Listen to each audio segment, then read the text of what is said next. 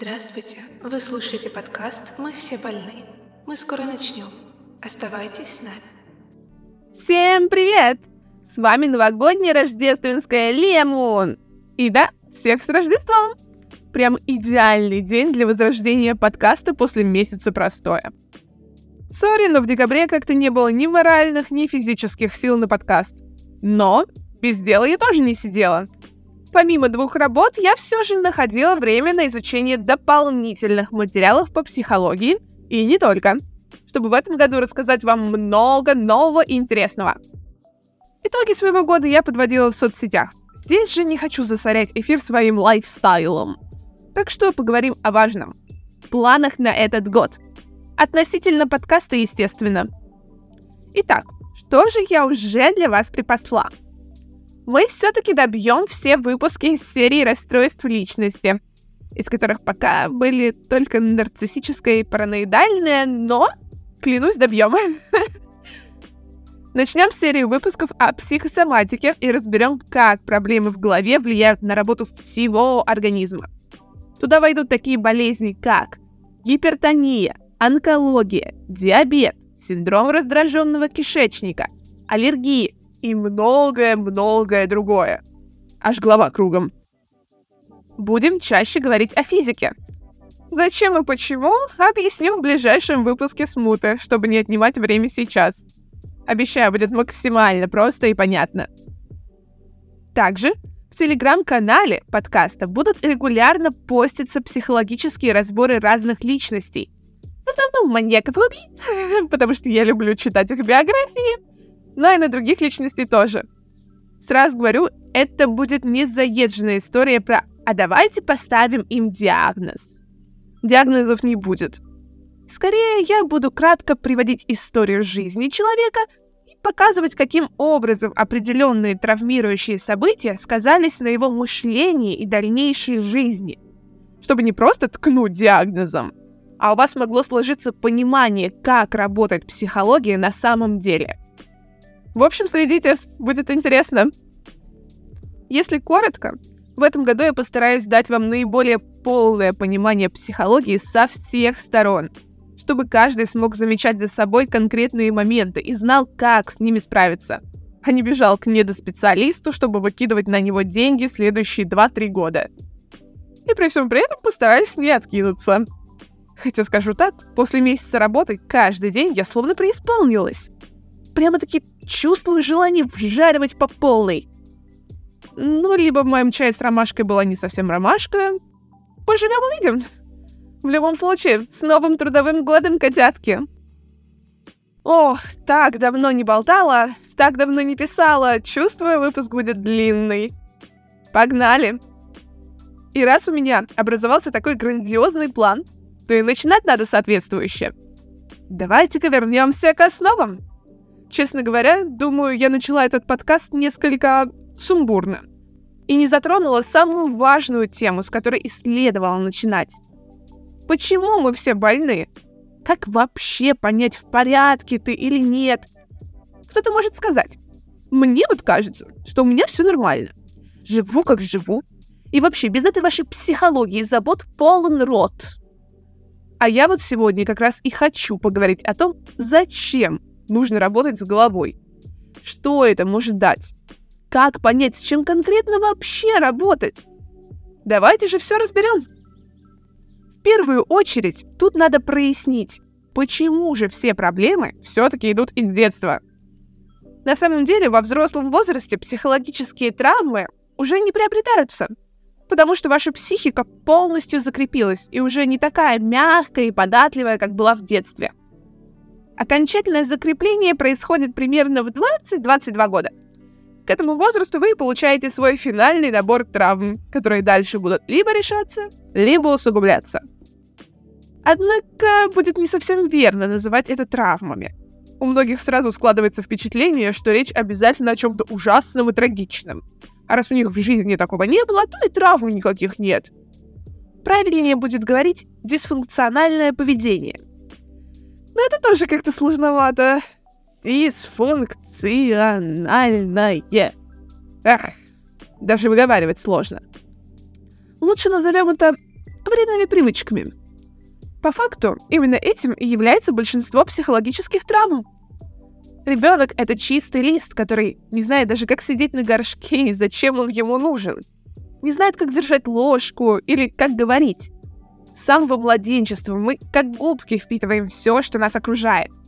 Учимся вести себя, общаться и мыслить на примере других людей, которые нас окружают. Простой пример.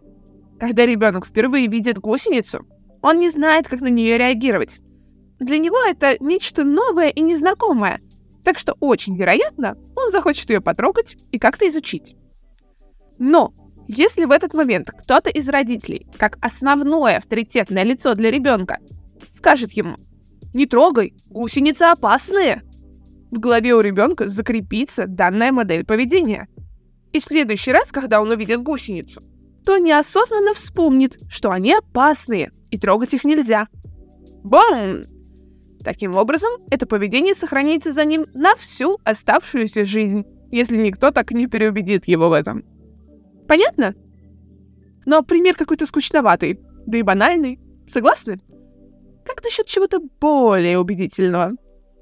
Предупреждаю сразу, будет жестковато. Зато основано на реальной истории. Но людям чувствительным и слабонервным, возможно, будет тяжело. Но интересно, правда интересно. Я тут на днях посмотрела одно занятное интервью, где девушку за ее 22 года уже трижды изнасиловали. Я предупреждала, тема жесткая. И боюсь, это с ней еще повторится.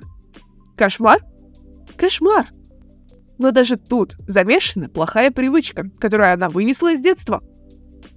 Блин, я сейчас так подумала, что звучит, словно я обвиняю жертву. Короче, суть не в этом. Конечно, виновата не она, но ее привычки сводят ее с теми людьми, которые могут совершить такое – можно считать, что у каждого равный шанс стать жертвой насилия. Но это заблуждение. Даже то, с какой вероятностью вы станете жертвой, уже определяется вашим детством. Так вот, все началось с ее рассказа о том, как какой-то дядя предложил рассказать ей, что такое секс, и стал трогать, когда ей было всего 5 лет. Дальше дело не зашло, так как его спугнули, но перед этим он сказал ей никому об этом не рассказывать, не то ее накажут. Девушка ярко вспоминала это событие, но без негатива. То есть, в ее понимании, это не было травмой. Ну, потрогал и потрогал. А теперь давайте разберем, как это отразилось на ее психике. В голове ребенка, который еще не сталкивался с подобным обращением от незнакомых людей, и родители которого не рассказывали ему, как надо себя вести, если это случится. Данная ситуация и правда пустяк. У нее нет ни хорошего, ни плохого окраса. Это просто что-то новое. Это гусеница. А значит, мозг будет обучаться на основе того, что ребенок только что пережил, и сформирует целую серию выводов. Но нам сейчас интересно конкретно следующее. Первый. Когда меня трогают, это нормально. Не было ни страха, ни агрессии, ни другого негатива. Так что ситуация приобрела скорее позитивный окрас за счет новизны. Второе. Нельзя никому рассказывать, что меня потрогали. Более того, если этой привычки еще не было, то сюда добавляется еще одна. Незнакомые люди не опасны. Вреда-то ей не причинили, да еще и научили чему-то новому. Одни плюшки — Таким образом, благодаря ярким эмоциям и новизне произошедшего, всего один случай может заложить в ребенка слепое доверие к окружающим, высокую лояльность к любым прикосновениям, страх рассказывать о сексе, потому что за это могут наказать. Как итог, получаем довольно раскованное поведение. Но не потому, что она на что-то там намекает, а просто потому, что тактильность и тесное общение в ее голове не являются чем-то особенным. Это нормальное поведение, даже приятное. Только вот окружающие могут трактовать это как легкодоступность. А потому те, кому это интересно, обязательно к ней потянутся. Все случаи изнасилования у нее были незнамо где и незнамо с кем. Она просто шла куда зовут с людьми, которых едва знала. Слепое доверие — И ни об одном случае она не пожаловалась и не рассказала ни полиции, ни родным. Потому что делать этого нельзя, не то накажут. Вот вам и последствия от, казалось бы, не травмирующего эмоционально опыта. Примерно настолько легко сломать человеку жизнь всего за пару минут.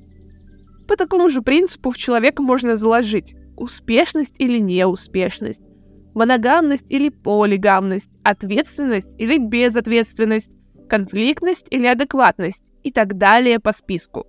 Абсолютно любые черты характера, которые определят жизнь человека и то, насколько качественной она будет. Даже ваше окружение в первую очередь результат того, что у вас в голове.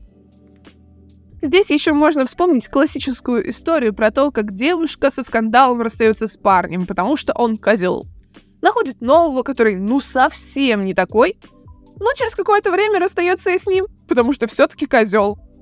Только вот проблема все это время у нее в голове. И пока она не решится, цикл будет повторяться снова и снова. Потому что, чтобы не наступать на одни и те же грабли, их надо убрать в кладовую, а не оставлять валяться на проходе. И вот тут самое время обсудить, а как же эти самые грабли убирать? Да так же, как избавляйтесь от других плохих привычек. Внимательно следите за собой и бейте по рукам. Самое главное тут понять, где же все-таки проблема зарыта. Так что предлагаю разобрать самые частые случаи. Проблемы с поиском работы. Тут может быть несколько вариантов. Первый. Вы на самом деле ничего не ищете, а создаете иллюзию поиска – когда резюме заполнено слабо, сопроводительные письма вы не пишете, да и в принципе на парочку вакансий в день покликали и хватит на сегодня. Умаялись. Либо же, когда вы активно ищете, но как только доходит до приглашения на собеседование, сливаетесь. Все это чисто детская позиция, когда вроде надо искать работу, но не очень хочется. И вообще, отстаньте, у меня игрушки стынут. Как решить? Начинайте брать ответственность за свою жизнь. Принимайте все решения сами. Не бегите от ответственности. Когда внутренний ребенок начинает капризничать или топать ножкой, просто гоните его в шею. Нет, конечно, можете потратить время и подумать, кто же вас в детстве так обидел и не додал любви. Но что вам это даст? Больше скажу, это скорее похоже на очередной закидон ребенка. Пора взрослеть. Детство кончилось.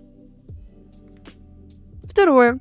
Вы знаете, что можете и правда ищете работу, но дальше собеседования не заходите.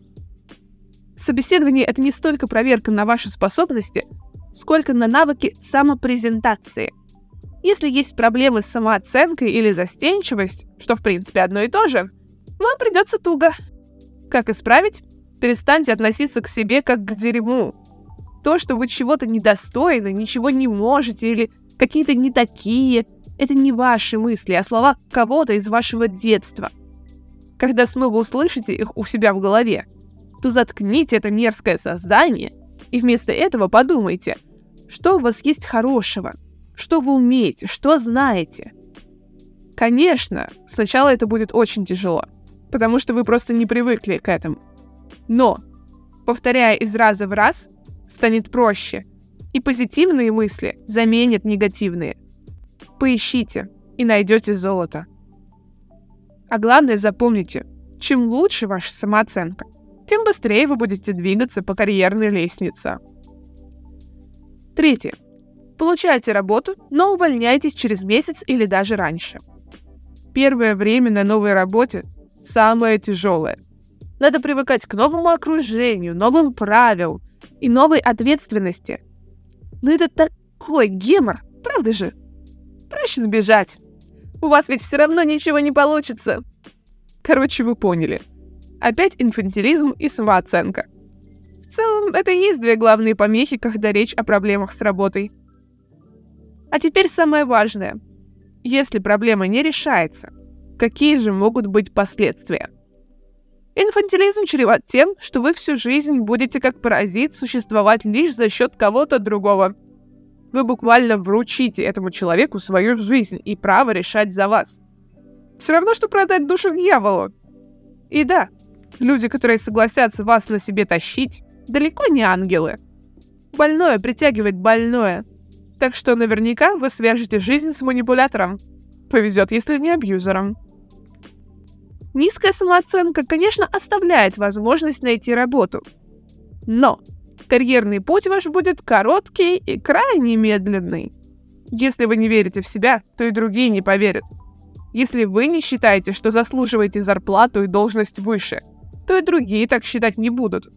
А значит, вы так и останетесь на средней должности и небольшой зарплате хоть до конца жизни.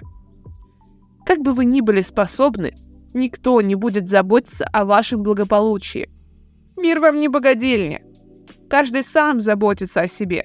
И тут уже вам решать, какой заботы вы достойны. Следующий блок – проблемы в отношениях. Какие же варианты у нас есть тут? Первый – не получается найти партнера.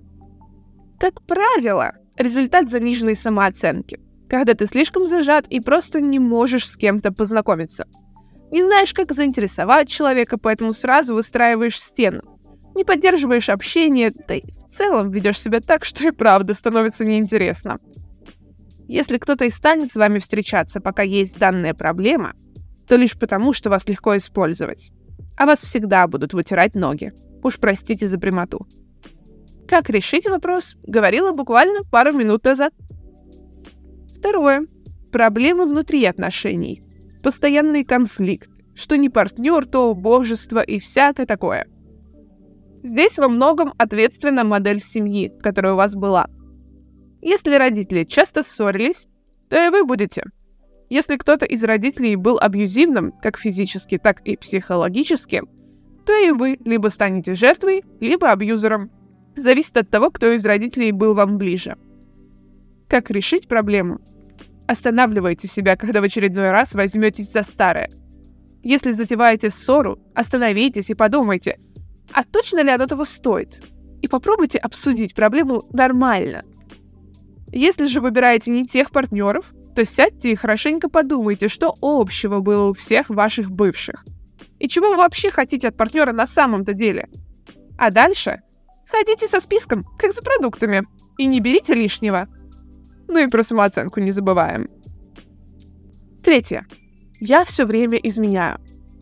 Основа проблемы — неумение правильно любить и, в принципе, слабое понимание того, что есть любовь. На самом деле, очень многие в этом ничего не понимают. И тема правда сложная.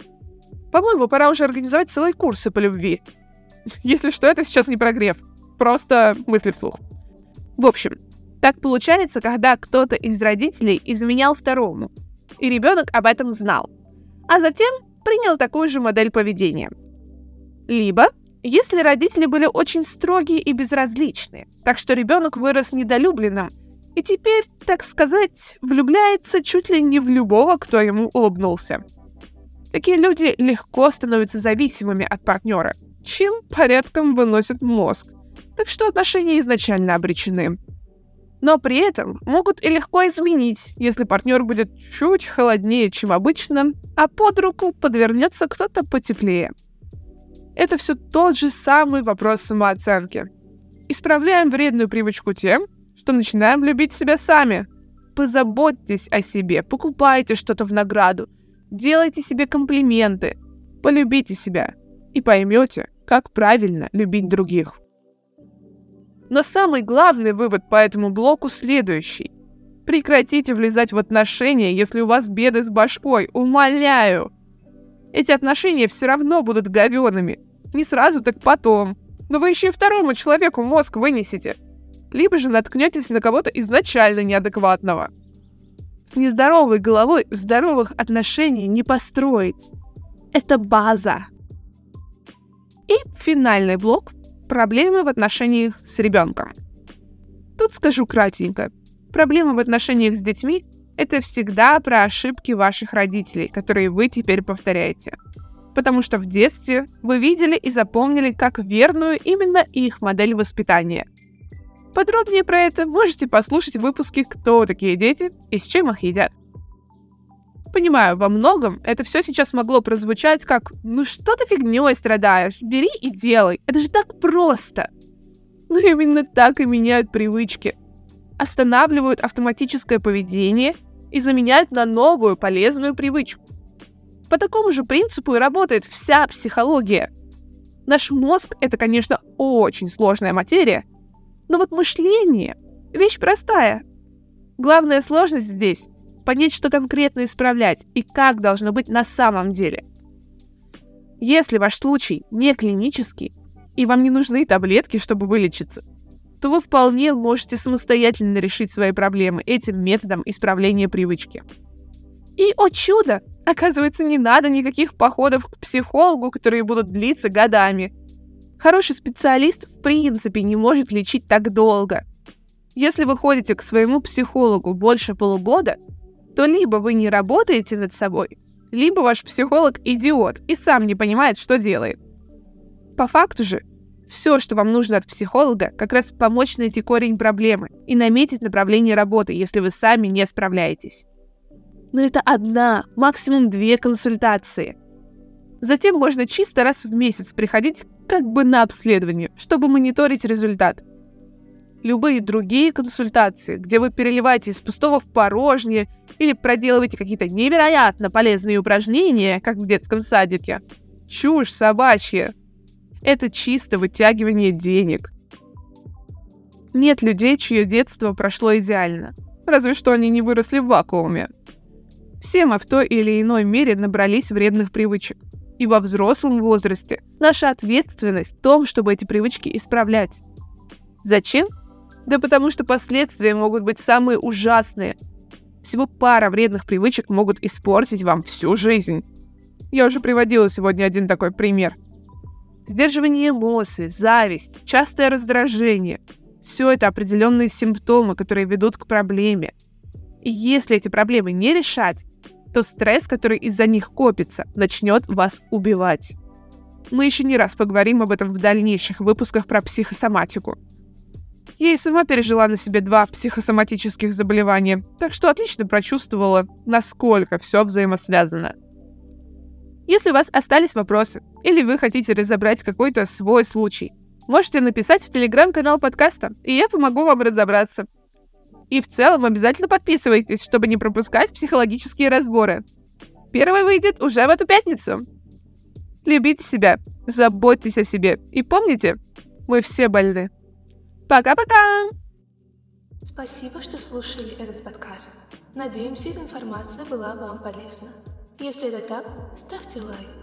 Если данная информация вызвала у вас спорные эмоции, пожалуйста, выскажите свое мнение в комментариях. До новых встреч!